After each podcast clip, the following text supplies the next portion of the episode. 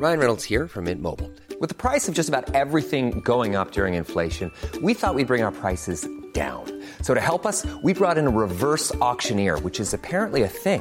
Mint Mobile unlimited premium wireless. Ready to get 30, 30, bit to get 30, bit to get 20, 20, 20, bit to get 20, 20, bit to get 15, 15, 15, 15 just 15 bucks a month. So, Give it a try at mintmobile.com slash switch. $45 upfront for three months plus taxes and fees. Promo for new customers for limited time. Unlimited more than 40 gigabytes per month. Slows. Full terms at mintmobile.com.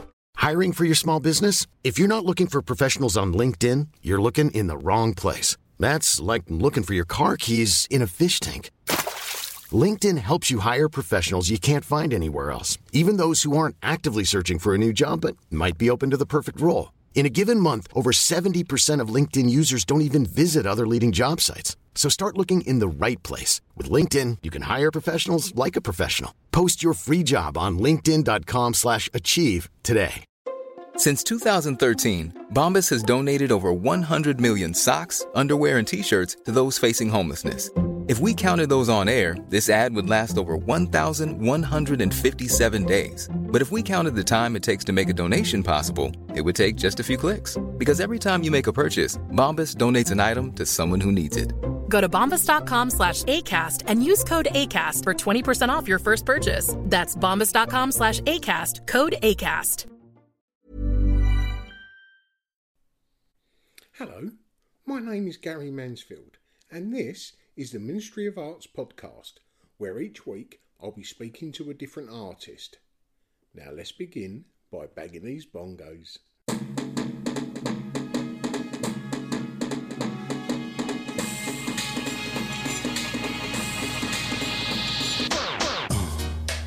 Yeah, right. Crazy. Hello, and welcome to episode 191. And firstly, as ever, thank you to our Patreon supporters, without whom we would not be able to produce this podcast. And although this content is absolutely free for everyone, if you like what you hear and you'd like to give us a bit of support, then go over to our Ministry of Arts Instagram profile. You'll find a Linktree drop down box which will direct you to our Patreon page. And for as little as £3 a month, the price of a cup of coffee, you can help us grow. That aside, today I'm going to take you to meet a good old buddy of mine and friend of the podcast, Miss Kate Knight. Kate's artistic life started as a dancer, a ballet dancer as well, no less. and that's not where I met her. I don't think point shoes and tights are my thing. I'm more of a I'm more of a long johns and work boots kind of guy. But where I did meet her was the Art Car Boot Fair, and we've been good buddies ever since. Kate was also in one of my face value exhibitions at Jealous Gallery, where she'd done an absolutely stunning collaboration with Dan Baldwin.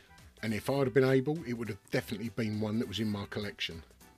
And going from me curating an exhibition to Kate curating an exhibition, Kate has put her own group show together called On Gossip and the Glamour, which opens at the Touchbase Gallery in Folkestone on the 30th of September. So if you're in Folkestone, drop by and take a look. Come to that.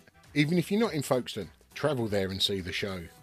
So rather than me tell you all about her, come and meet the lady herself as I spoke over Zoom to Miss Kate Knight. Now we've got you on today. yeah, I wish I could be in my studio so you could have had a look at my studio, but um, I've got no signal in that space. You haven't? Like, there's no, there's there's a big. I mean, it's kind of good though because it means that I, in order to like look at my Wi-Fi, my phone, I have to hang out the window to try and get a reception. So it's, it's good that I kind of just yeah. It's, it makes me get on with my work more rather than keep. How far is it from your home? It's about 20 minute walk. Nice. But I take my bike down now, so my bike's called Leddy. Is it still the same bike you had before that you done? Yeah, um, yeah, yeah. that you done. a- What was it? The art car boot fair when it when they Yeah, done it in yeah. the bikes. Yeah. So you you have a little cycle to work, do you? Yeah, yeah, I do. It's nice. So how's your studio now? Is it is it all right? Next, they was doing a lot of building outside, weren't they? Yeah, it's all, all scaffolding's down, and then there's that bloody big building opposite us now. So it's taken a little bit of our light, which is fine because it's it's down south, isn't it, Gary? So it's like really bright Yeah. anyway. But like I say, I lost my signal. But you know, There's my no studio noise is anymore. no, all the noise is stopped. It's just the usual fights on Tontine Street because it's quite rough down there. So it's just like effing and jeffing and like I won't say the other words, but you hear it all. I love it though because it's just it's like it, it, when you hear that sort of thing, it just grounds you again in your space. I think a bit, Yeah. you know. And um, it's called the B and B Project Space. Well, actually, my mate Matt has got that downstairs, but it was an old bed and breakfast. Yeah. So my studio is like um, a bedroom. I've got like a rose ceiling, but it's it's kind of falling apart. But we all love it because Brilliant. it's actually a real sort of rundown studio space rather than these other spaces that they've built, which are like office spaces and Yeah. they're a bit clean and you don't want to get messy and that sort yeah. of yeah, yeah, definitely. But it's And it's, you've got a good little buzz down in Folkestone, haven't you? A good little arty buzz a- down there. I tell you what, Gary, you know I did my MA at City and Guilds for a year, so I was commuting.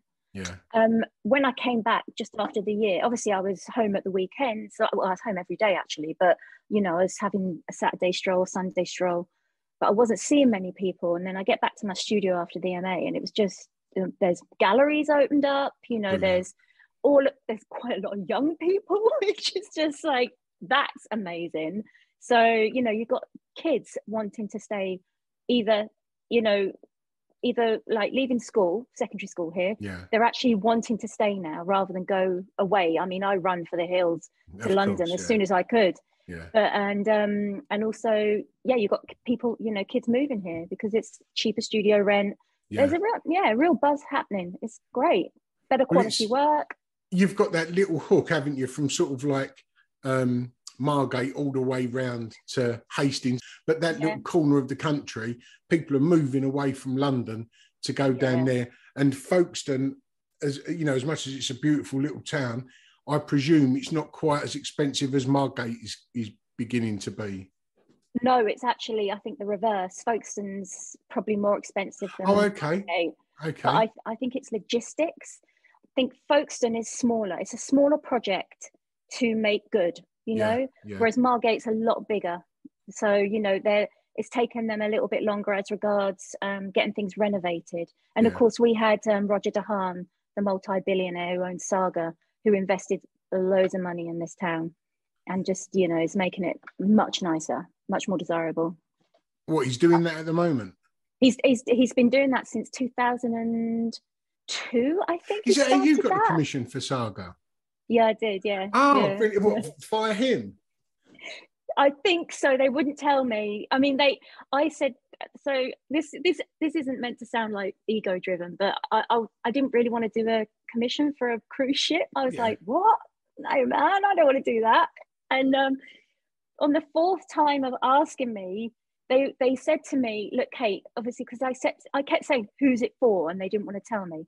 In the end, they said, oh look, they'll say they want you to know who it is. It's Saga, and I went, oh, I'll do it because I'm a bit of a home bird, you know, and I just course, of I thought, well, you know, it's my hometown. Okay, I was, I'll do, I'll do that for Saga for sure. Oh God, I've never seen such an amazing boat. I just thought, what an idiot.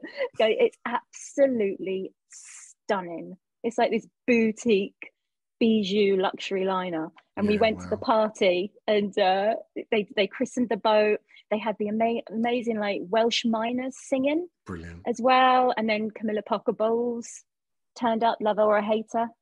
And um, yeah, and we saw Jools Holland live with Ruby Turner, who's got the most amazing voice. She's cool, isn't it was just yeah, and the drink was flowing. It was just it was it was amazing. Nice. An exceptional day. Yeah, it was really nice to see those works as well in situ. So So was you're well glad cool. they was persistent. Yeah, definitely. I got a bit of RSI though in the shoulder because um, Mm. when it started, I was meant to get a year to complete the artworks, but with all the to and fro, and it ended up four months. Wow. So that was a lot of work for, you know, there's a short space of time and to do a lot of work. So, but I'm not complaining. It was brilliant. So yeah. how come he's investing in Folkestone? It's his hometown. Oh, is So it? Oh, his- okay. That's yeah yeah so his dad is um was was Sidney De Haan and they started off with just a little hotel in folkestone i think it was called what was it called the hotel i can't remember what hotel was called um but yeah so him and another partner called fred frost opened up this little hotel and they started to send coaches up north and then bring in clientele down to folkestone Nice. and then when Sidney died, Roger took over the company, and then it he just took it to another level, and it went Yeah. cata- catastrophic. So, yeah, so that's that's why he wanted to sort of you know give Folkestone a bit more hope because when obviously Thatcher came into power, and you know, she got the Eurotunnel go ahead and she was saying to everyone in Folkestone and, you know, surrounding you're going to get so much business, it's going to be booming, blah, blah, blah, blah. Yeah. And of course, it didn't. Overnight, you know, Folkestone went from being a popular tourist destination because we used to do the ferry crossings Yeah. to no one, ghost town. That's know- unlike the Tories to be liars, isn't it? Oh, I know, isn't it? Who'd have thought it? God. I was going to say a really rude quote then, but I'm not going to. It's, yeah, it's, it's a beautiful little town, isn't it? I mean, I've It only is. been up there a couple of times. The last time Yeah. was uh, the Art Car Boot Fair, which was, I don't know, five, six years ago, possibly even more. It was about that, wasn't it? I think it was about that. Yeah. That Yeah, was no- that was And it's got a good looking, it, the town's nice. It's got like an, if I can remember correctly, it's got like an old town and a new town, hasn't it? yeah, the new town's not so great. The No. old town, that's where so the old town is where Rogers invested his money. So you've got the old high street, you've got Tontine Street where my studio is, and then he's now bought the Harbour Arm, which has got loads of little businesses on now. You can, you know, eat, drink, be merry. It's got quite a an odd looking hotel just on the on the dockside there, hasn't it? And it's, It it's- there's a story behind that hotel. I can't remember what it is, but someone told me something about that hotel. There's a few stories about that hotel. I used to work there, Gary. Oh, did you? think Maybe it was you who told I me. was I was a barmaid there. I mean, it was my my first job that I could get as a barmaid. My first job was um, working at Free Cooks Bakery. And then my second job, as soon as I turned 18, I was like, I'm getting bar work. I can't work in a Free Cooks Bakery, eating all the bloody pies. So yeah, my first job, and my, I was a barmaid there. My brother was. I've got three brothers, but uh, my brother Leon was a security guard, and my brother Lou was a chef there. So it was really in house. And um, what happened with that hotel was the previous hotel that stood there was this stunning old, I think, Edwardian hotel, which was really beautiful. But I think it was about to need a lot of money to renovate. So there happened to be like a oops fire. yeah, yeah, you get a few of And- those, didn't you? the hotel Burstin got built and it's meant to look like a ship but it's it's like everybody hates that place apart from people who find it quite um a kind of attraction because they do like cabaret nights there. So you Oh, get? Is- londoners is coming down going yeah it is. And so you get londoners coming londoners coming down going we've got to go to hotel Burstin for cabaret night i mean they used to do like country and western weekends and all this sort of stuff. Is it one of those where it's so bad it's good? for people not wor- working there yeah. Yeah, yeah, I know what you mean. but don't get me wrong we we we all had a really good time it was a really good camaraderie between us all i love i love bar work i loved it i don't know if i'd want to do it now but i did love bar work it's great but yeah so that's the Burstin Good. Well, there you go. yeah so yeah we've ascertained you from Folkestone. yeah So Yeah. several questions I've got for each artist. The first being, how would you explain what you do to people that wouldn't know your work? Um, well, recently from the MA, it was quite eye opening, and I I don't want to do a tagline, but I think I'm going to have to because otherwise I'll waffle. And I think I take materiality and I use materiality in order to animate the inanimate and give voice to material. Mm. But in that process of giving voice to a materiality, really what I'm doing is giving voice to myself. So the, the material is like a conduit for me to speak through. But when I sit with materials a lot and I I try and and I know obviously I don't sit there actually talking to the material, but there's a visual communication that goes on between myself and the material. And I I just sit and I look at the material. So yeah, I try and find its voice and I see what relation I have to that materiality. Well, you mentioned about your MA just now. So you Yeah. started an MA. Was it just prior to lockdown? Yeah, You started it at the worst point anyone could ever start a, I did. a course. But your your work has it, it seems to have sort of divided from Yeah. beforehand because you was using um, color and material a lot, and your work was quite illustrative. And now you've sort of this is only my perception from what I've seen. Go for it. It feels like you've divided your work one into the more aesthetic and material side, and the other illustrative side. Would that be Yeah. correct? Gary, that's absolutely correct. But before Good. I went into the more commercial side of my work, um, you know, I I hadn't taken up art when I was at school. You know, I did I did the art that we were meant to do. We had I think we had one class a week. I was a ballet dancer. And uh, this is going to be a long-winded story, but I'll try and make it snappy. I, I, I'm all good for long-winded stories, so you know, I studied especially if they involve belly dancers. Yeah, you know, I said ballet, not belly. oh, oh, damn. So yeah, when I was three, I, I started um, ballet classes. My mum put me into ballet classes, and it was great, and I enjoyed it. And it's good discipline and fitness and stuff like that. And you got to wear pink, but I didn't like that color when I was that age. Anyway, I digress.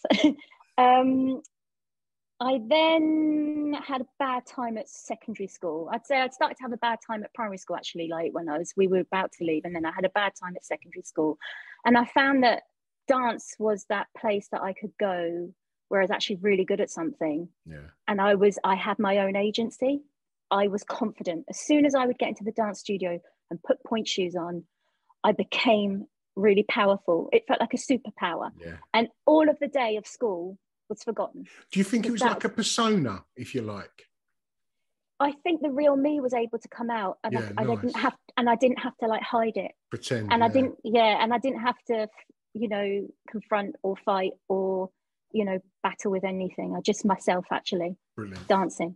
So when I went to, this is going to end up at the question. When I went to, I then went to London Studio Centre, and suddenly, uh, you know, I got on with people like, and I thought, oh, it wasn't me then.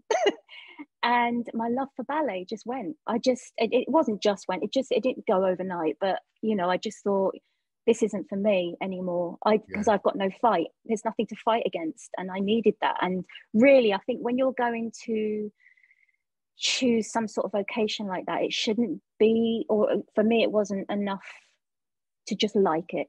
I needed the fight if I was going to do ballet, so it wasn't enough. Anyway, uh, at the time, my boyfriend at the time took me to my first ever gallery, and we went to the National Gallery, Trafalgar Square. Yeah. It's Trafalgar Square, isn't it? Yeah. Yeah. and we walked into the first room, and there was this massive painting.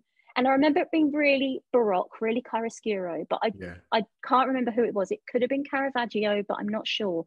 But I was blown away. I mean, Brilliant. every fiber of my being, I got goosebumps. I felt emotion. I thought I was going to cry. You know, I was so overwhelmed and in awe of what could be achieved in paint.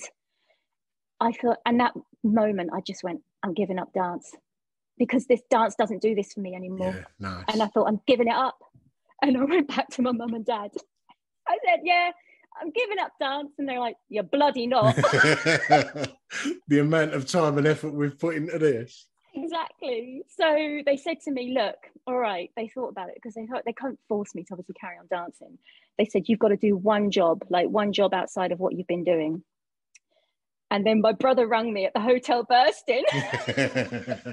And he went, "Mu- Muchos, you, you've got to get down to the Hotel Burstin because they're auditioning girls for cruise ship liners and holiday places. And I went, no, I'm not coming. He went, no, get your point shoes, get your stuff. You're coming down. Anyway, I turned up for the audition. Uh, I knew I was going to get it, Gary. I was just like, oh God, no. so I did this job at Camber Sands Leisure Park for a year. And my mum and dad were driving me there, and it's beautiful Camber Sands, absolutely stunning. Yeah, I love it. And there's this this lodge where we were told to go, and it's right near the beach. Oh, it's beautiful. And um, I, I don't know if I'm going to back to be politically incorrect, but I'm obviously correct me if I'm wrong. But I, I I remember speaking to the guy about this, and he prefers this terminology. So we turn up at the lodge, and standing outside was a guy who was about seven foot. I think he was seven foot six or something. Wow. Next to him was a man dressed up as a clown. And then there was Brian, who was a dwarf. They're going, welcome. and I was like, oh my God. And I was only a kid. I was I was 17 at this point. And I just I'd never been in a situation where it was just sort of quite obscure and kind of different walks of life. But Yeah, it was a yeah. great, it was a brilliant bloody year. It was actually really good and uh, had a lot of fun, but I still wanted to do art. That was it. I, I just, and then I went to South Kent College, which was a local uh, little art school, and um, just so happened to have these exceptional teachers who actually taught you how to draw and paint. Yeah. I'm getting there, Gary. Sorry, you can. no, you're quite all right. You're quite all right. That's what it's all about. Yeah. So um, I had I spent four years there because I had to do a GCSE in art Yeah. and a foundation at the same time, and then I did the HNC, and then I they they asked me to stay another year because they needed a certain amount of students because I said I'm going to apply for Chelsea, and my, one of my tutors said you'll never get in. I went. I'm definitely going to get in now. and so they made me stay one more year because otherwise the course wasn't going to run. So I stayed the extra year because I didn't want, obviously, them all losing their bloody jobs. yeah. And I thought, what's another year to be around these amazing teachers? And then I, yeah, got into Chelsea and um, I was making fine art, contemporary work, painting. So I'm getting to it now. And so that work was more akin to what I'm making again now yeah. but as the sort of the time went on i i got i had an, a kind of ultimatum for myself i always wanted to apply for the royal academy and i didn't in the final year at chelsea because my dad died so i hmm. came home to folkestone and then i just buried myself away for a couple of years in a little studio with the creative foundation and i just got on with my work and i hid. There was no social media then.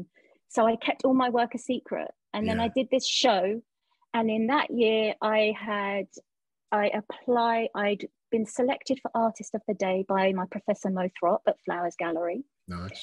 and i was a runner-up at the marmite prize for painting in 2010 so that all happened in 2010 i'd applied for the royal academy in 2009 and i got shortlisted in interview for the last 40 people and then i got the letter to say we can't we can't offer you a place at the moment kate but you're on our shortlist Nice. I was, I was do you know what? I just that was enough for me. I was just like, that's wicked. I'm real, really happy with that because I'd achieved something. I wanted to know I could get an interview.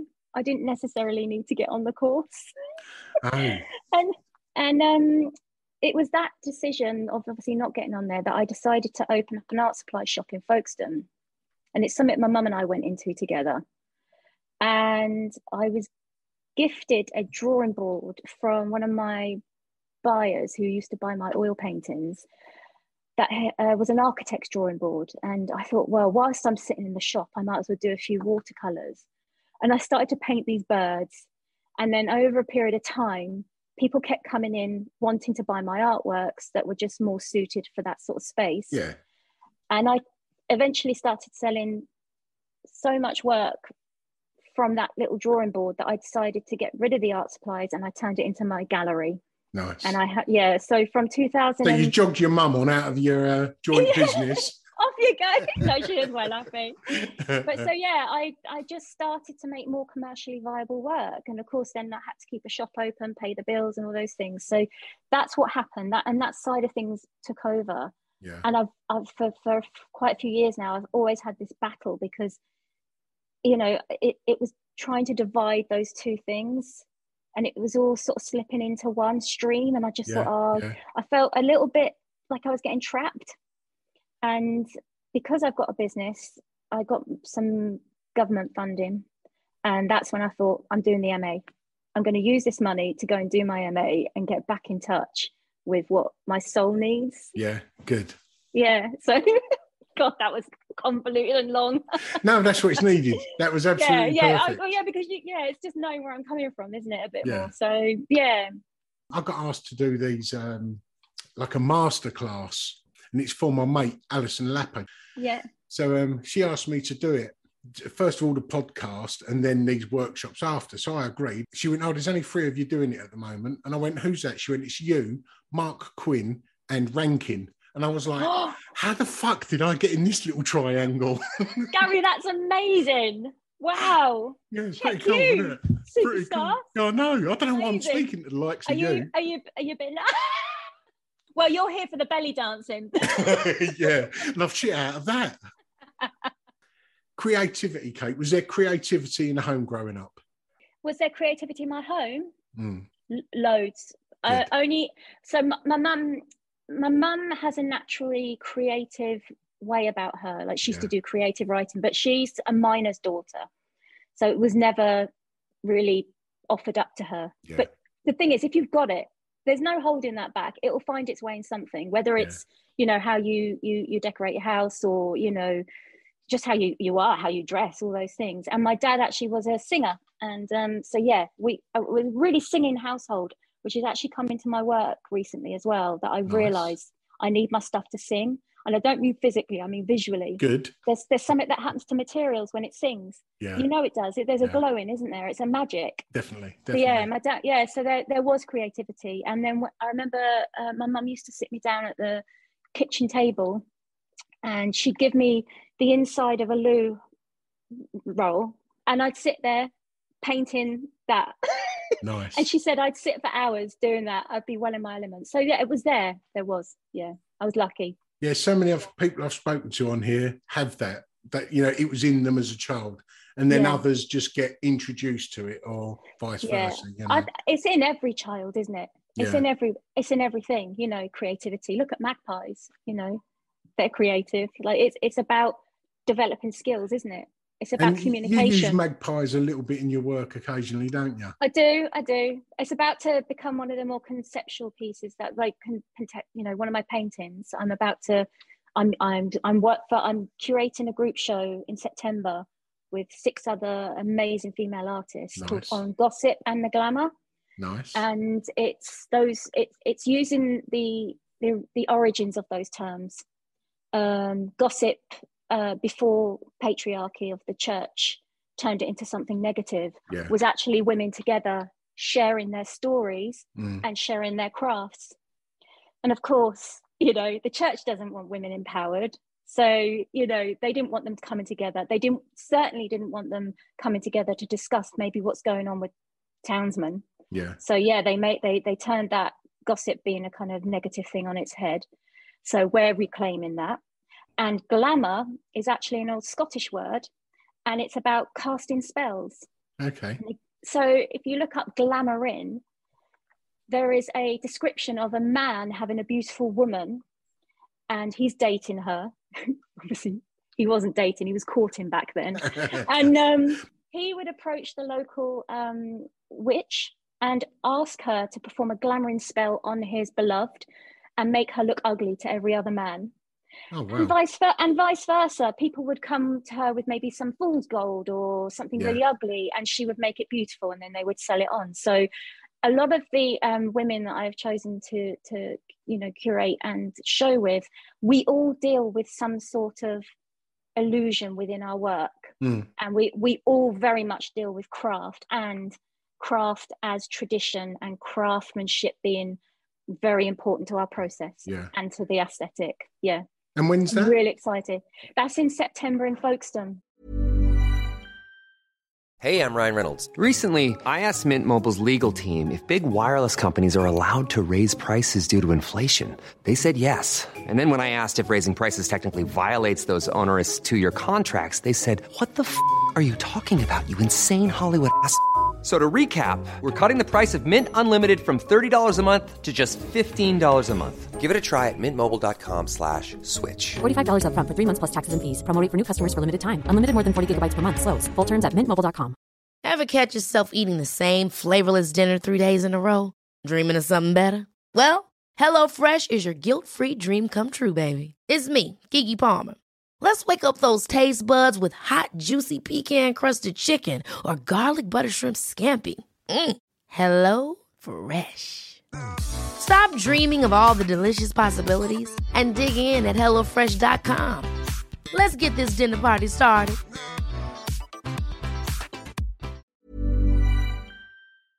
Nice. Some of them, one of the girls, uh, Cyan Costello, amazing artist. She's coming from Ireland to to to, to the show. Oh, and, um, nice. yeah, I know it's lovely. And then another artist, um, Anna uh, Kazakov, um, and, and one of the girls is uh, Twinkle Troughton. Uh, she's the editor of Margate Mercury. I love she's- Twinkle. Oh, you know, of course you know Twinkle. So yeah, Twinkle's part of it, and uh, my old school friend uh, Sonia McDuff, and an artist called Sarah Trillo, whose work I've been following since I saw it at um, Terra Nexus in London. Yeah. Do you know Kelly Sweeney's work? I don't. I know the name. So she she works with very kind of witchy subject matter, and um, she's our post. She's the poster girl actually. So she's got this amazing painting of this woman holding these two different color balls, and you'll see in the back of her, and it's like she's about to do this like massive power, like pew! it's it's awesome. And so I'm really excited about that. Really excited. Yeah. So we spoke earlier about the division in your work. So you've Yeah. got the illustrative side, which Yeah, I do. would that be the bread and butter of your day to day? Absolutely. The more material focused side. Um, yeah, I'd say more conceptual. Yeah, materialism. Yeah, yeah, yeah. I've noticed that that has come into itself over the last couple of years while you've been doing Yeah. your MA. You've always Yeah. had bright, intense colours in your work, but only Yeah. occasionally. They'll only appear on one part of your work. It won't be a colourful. Painting Yeah. or a, Yeah. a, a drawing or what have you. yeah. But now, colour seems to be the focus of that artwork, depending on what it is. Well, Gary, I was like, we're talking about magic and we're talking about how I love my material to sing because I want to give it voice. Because when Mm. I was little, I felt I didn't have a voice. You know, I was I found it very difficult to express myself. Um, I certainly with strangers.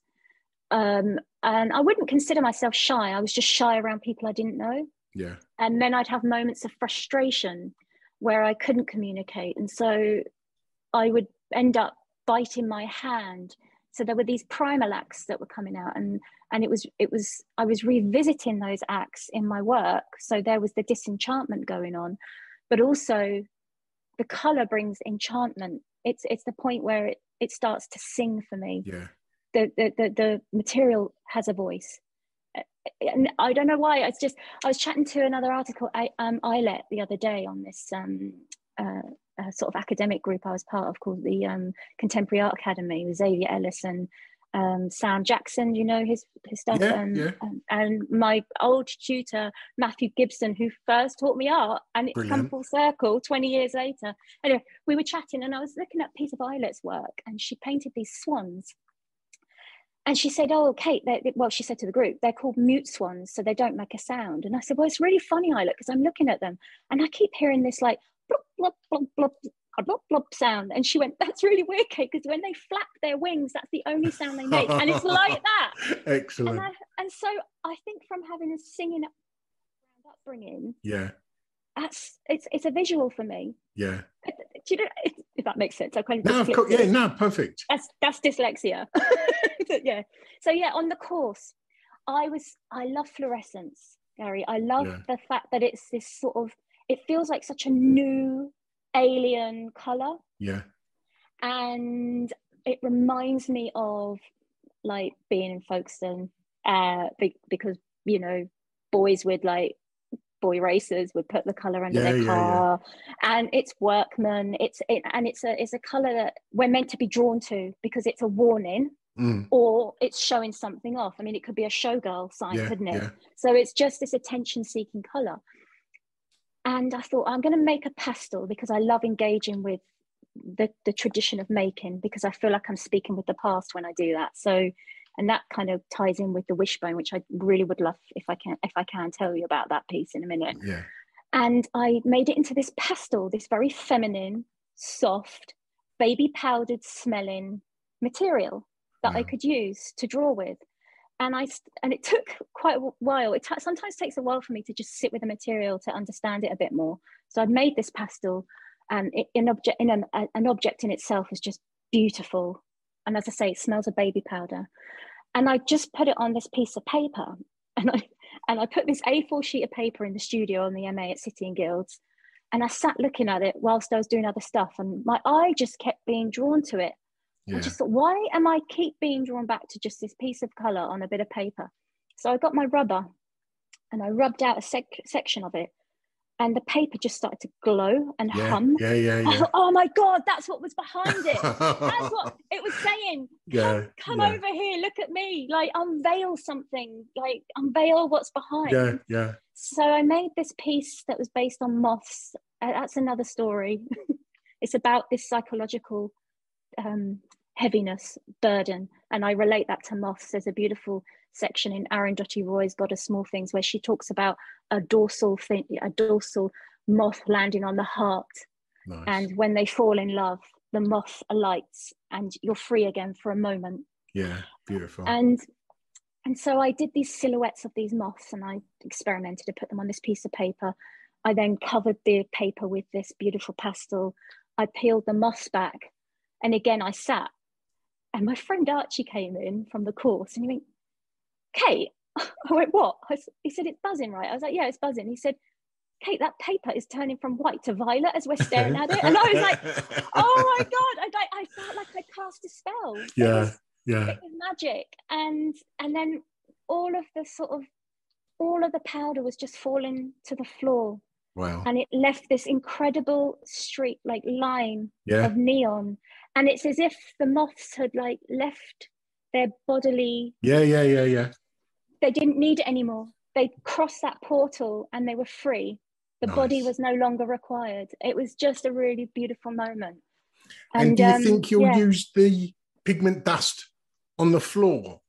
yeah i left it it is a part of the artwork it doesn't get taken away and what i really enjoyed was actually people started to tread in it and so there was this there was this act of something so beautiful and something so sacred and people were just treading on it and it then the the, the profane came in and it, that area became disenchanted Yeah. so like I'm I'm always playing with this enchantment and disenchantment, and it's something I think I've always done, and I didn't realize until I did the MA how to put that into words, but also to bring it to my consciousness rather than it just being sat back in the shelf somewhere Yeah. back there that I didn't completely understand. Yeah. But then you don't want to break the spell by understanding something too much either, do you? no, of course. like, then it, becomes mundane, then, doesn't it? Exactly. Well, you understand it. There's no Yeah. need to make. It we make. I, well. I make. Yeah, and I make because I want to understand something more.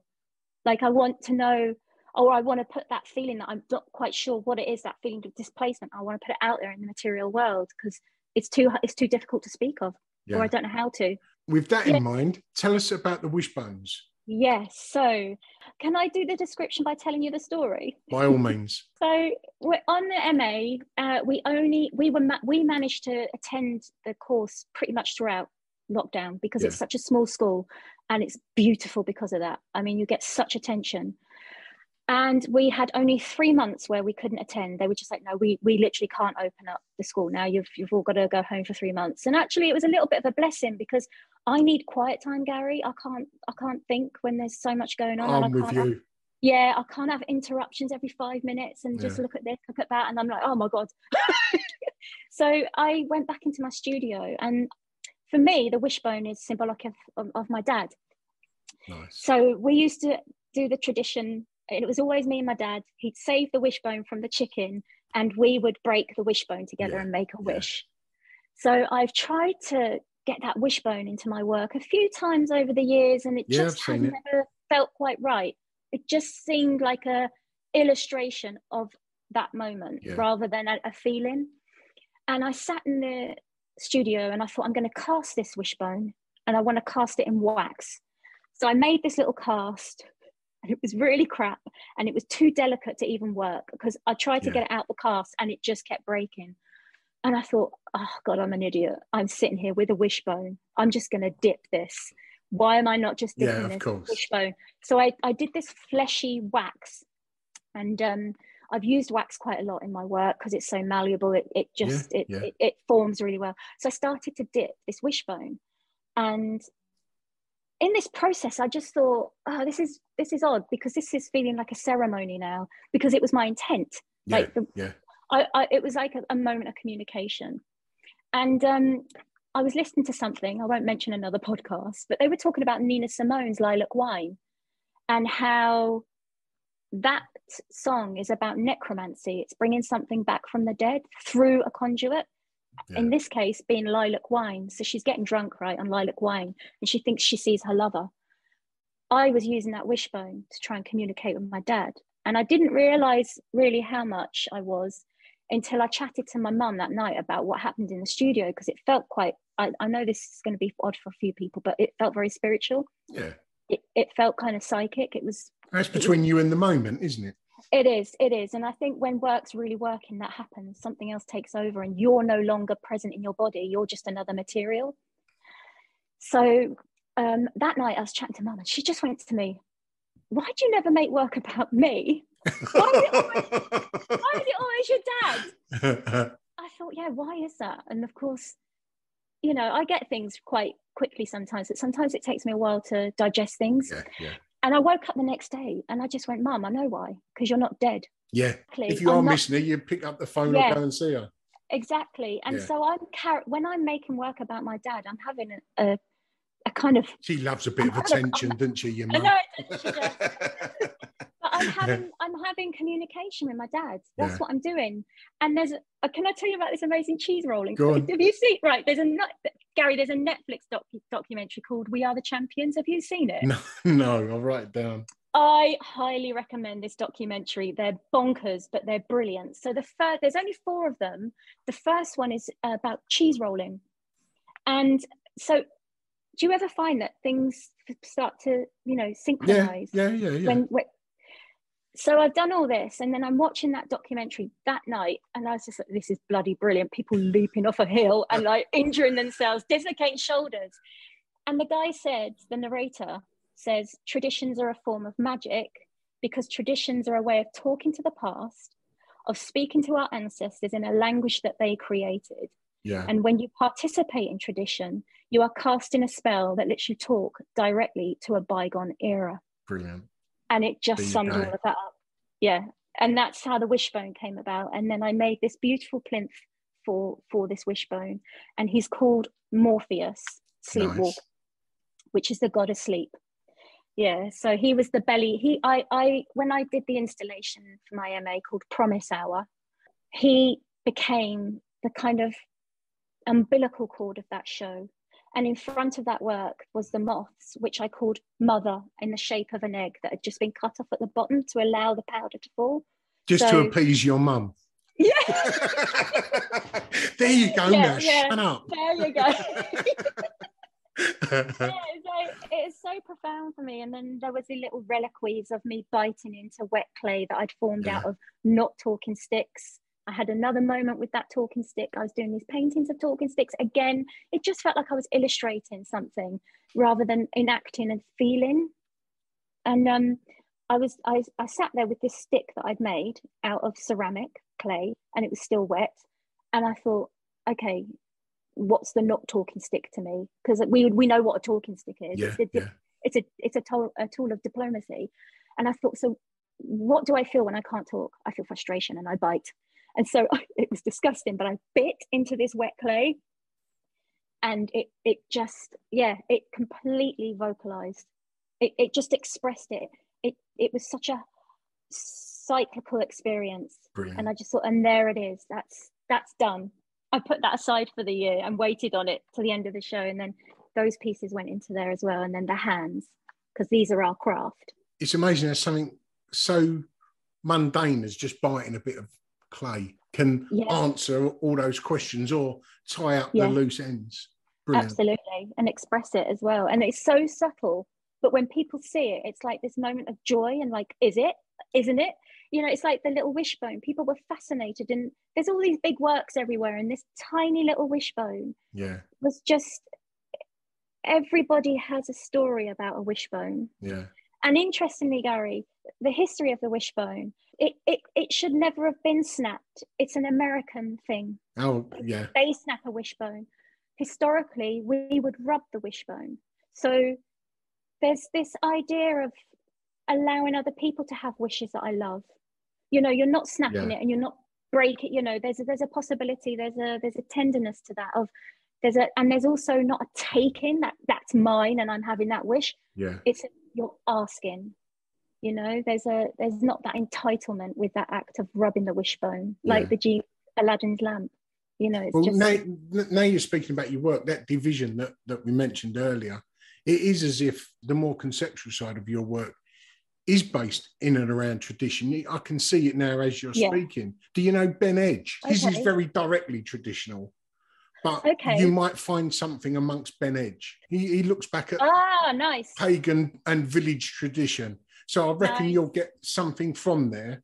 cool You're, it's very it you're very different from Ben Edge, but you've got Yeah. you know auras crossover Yeah. if you like. You well know, this is this well this is it Gary this is why I've brought together these this group of women because I know they all they all do this way of working yeah, you know they all have an interest in the idea of um yeah I- yeah, I was so when I was at secondary school, I was called a witch. They used to call all the boys and girls used to say I'm a witch, and I used to think, why is that? But it's because I had agency. I didn't need anyone, and that Yeah. freaked them out. I think, you know, and that that ostracized me from them. And then at, at on my MA, I was um, in my first tutorial with Andrew Grassie. So him and that, right? I I have used gesso for a long time, and I make traditional, genuine gesso. And I'm not blowing my own trumpet, but I make it really well, Gary. Like it's, I, and I used to do egg tempera painting. So Andrew Grassie does this photorealistic egg tempera painting. He's, he's a phenomenal painter, and he's a really cool guy. And he said to me, Kate, your, your, your work's quite witchy. but he meant it in the nicest way. He meant it in the yeah. nicest way. And he had just met me, Gary. Within minutes, he went, There's witchy vibes off your work. Wow. And I thought, cool. I was really like, yes. And I and I, I just thought, yeah, own it. Own that. Embrace it. And craft, yeah, I like labor. I like hard work. Yeah. Well, And Gary, I mean, that's the across to you. tradition of, of witchcraft. It's it's women who craft, who have empowerment, Yeah. who who had their own agency, who were able to make their own money. And that's what made the church scared Yeah, exactly. there's a there's a wonderful book of fiction. I mean, there's loads of books that you can read on this, but there's a wonderful book of fiction by um um and it's called Circe, Madeline Miller, Got you. and it's it's mythological. It's the retelling of the of, of the goddess Circe, which is a demigoddess, and it was about how everybody played down her power, so she didn't think she was powerful. So she she was just like, I'm getting out of this town. Screw you, King Dad and she goes on this island on her own and discovers that actually she is the most powerful and she does this through all the herbs and the mixing of potions and knowing the land it's really it's an amazing book if there was you and five other artists, Kate, past and present, excluding your show coming up, yeah, know, yeah i've already got them in that's what would your ideal group show be? um there is an artist from the like 20th century called gertrude abercrombie and i don't think she's that well heard of but she was a chicago chicago do you know her I think You're so. nodding. I think She's so. a, she was a Chicago based artist and she was part of the jazz scene, but she didn't hang out with other artists. She hung out with the likes of Dizzy Gillespie and all these jazz greats. I know the name and Oh, I know I the love- story. Oh my God, I love her paintings. There's magic in them, there's symbolism, and there's very much the feminine divine. And she is a, it's surrealism, but she's amazing. And then I would like Fra Angelico, 15th century artist. You know Fra Angelico's work? I the- do. Um, so yeah, Fra Angelico, 15th century artists, because like, they're the best tablet paintings. They they make they bring me to tears when I look at them. I don't I can't explain why. I'm not religious. I don't know why I cry when I look at these paintings, but I do. I think they're so sublime and they're so beautifully executed and they're so serene and peaceful and quiet that they just oh they transport me. I had another artist on here a few weeks ago who was mentioning exactly the same thing. They are, they're just magnificent. Oh, the misfortune teller. It was him. Ah, okay, yeah. Oh, cool. Um, and then my tutor, but also um, he's like, he's the reason I went to City and Guilds because I've I've admired his work for so long, and I didn't realize, uh, you know, why I was so drawn to his work. And we have quite a lot of connections. Uh, well, not a lot of connections in life, but there's some similarities there, and it's like being voiced through the work. And that's Robin Mason, and I would highly recommend having a chat with him, Gary. He's he's an incredible artist, a beautiful human being. And uh, there was a we had a school meeting one day. I've got to tell you this little anecdote. And one of the other um, artists on the course went, Robin, you're always so happy. It's just so lovely. You're always joyful. And in the background, his wife went, No, he's bloody not. I know that Robin's, feeling. Yeah, Robin's amazing. And then Louise Bourgeois, of course, Perfect. because she's just like an idol. She's one of my idols. And then I think the painter Dorothea Tanning, but then I maybe Ty Shani, I don't know. They but, but Dorothea Tanning was one of those first artists that I looked at when I started taking up art, and I just thought, I I feel how she's painting. Like as a as a younger woman, like when I was a teenager, I thought I can relate to the girls in her paintings. And it's just the whole fantasy of it as well. I just yeah, I'm a bit of a sucker for surrealism. I love it. Nothing wrong with that. But, Nothing but, in the best sense, in the best sense, not the old Salvador Dali, but ugh, no, but you know. Yes, So they're my five artists. That sounds perfect. and Kate, if you wasn't an artist, what would you like to be? Oh, um, I really love cooking. Nice. I love it, and I love watching chef programs. And um, yeah, I think something to do with food. I think it would be something to do with food. Failing that, it would have to be uh, just making gesso for people all the time. That's not yeah, a bad I, thing, I. I, I, I think chefing. I think there's some real similarities in chefing and art. You know, it's, I know you're only so, joking about making the gesso, but if Yeah. you was if you was able to do it, I'm sure the artists that use it Oh would, no, want, I know. Yeah. would want a really good one, and that, that's Yeah, not a bad thing at all. Yeah, it's hard work, and and I, and people ask me how to make gesso, and I go to them, "Oh, do you want to go and get a bit of pen and paper?" And they went, "Jesus, is it that hard?" And I go, "Yeah."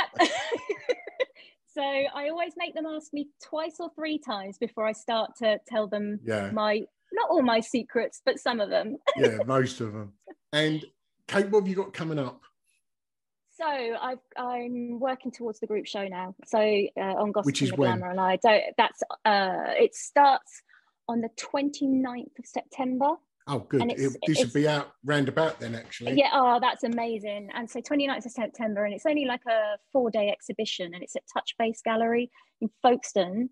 Nice. Uh, I know people think it's a long way to come, but it's actually it's a 54 minute train trip from King's Cross to Folkestone. So it's it's really yeah, it's not. And then it it's running till the 2nd of October, Brilliant. and um and then we'll go from there. We'll just you know we'll see what see what else comes. And where can anyone find what you're doing, be it website or social media?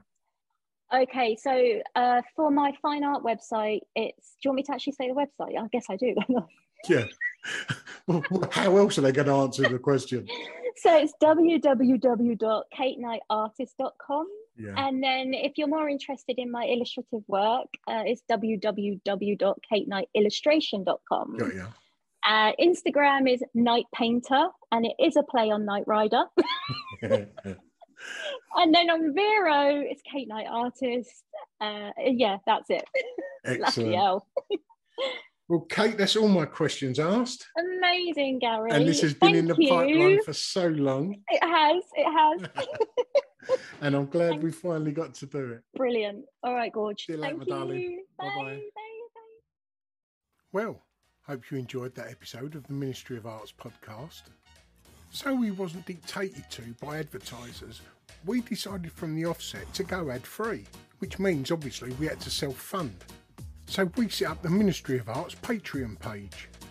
And without that support, we would not be able to produce this podcast. So if you like what you hear and you're able to support the podcast, just go over to the Ministry of Arts Instagram profile. You'll find a Linktree drop down box which will direct you straight to our Patreon page. And for the price of a cup of coffee, you can help keep us growing week by week. But if you're not able to do that, that's fine because this content is free for everyone. But leaving a review on whichever platform you listen to your podcast, that really does help us get noticed and anyone else looking for an art podcast. Or even giving us a positive shout out on your social media. Everything is appreciated. But either way, thanks for listening, and until next week, ta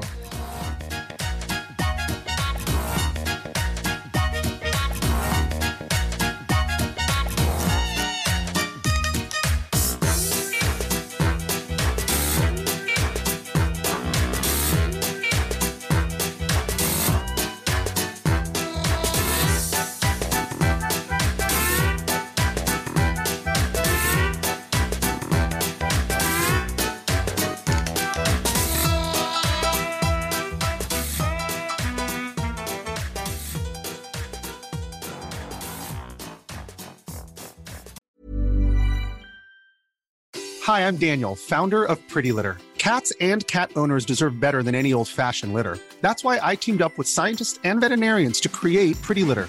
Its innovative crystal formula has superior odor control and weighs up to 80% less than clay litter.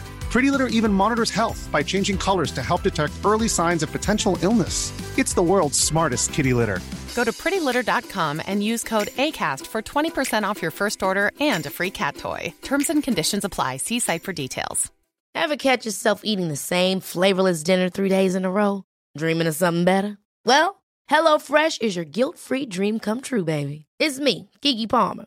Let's wake up those taste buds with hot, juicy pecan-crusted chicken or garlic butter shrimp scampi.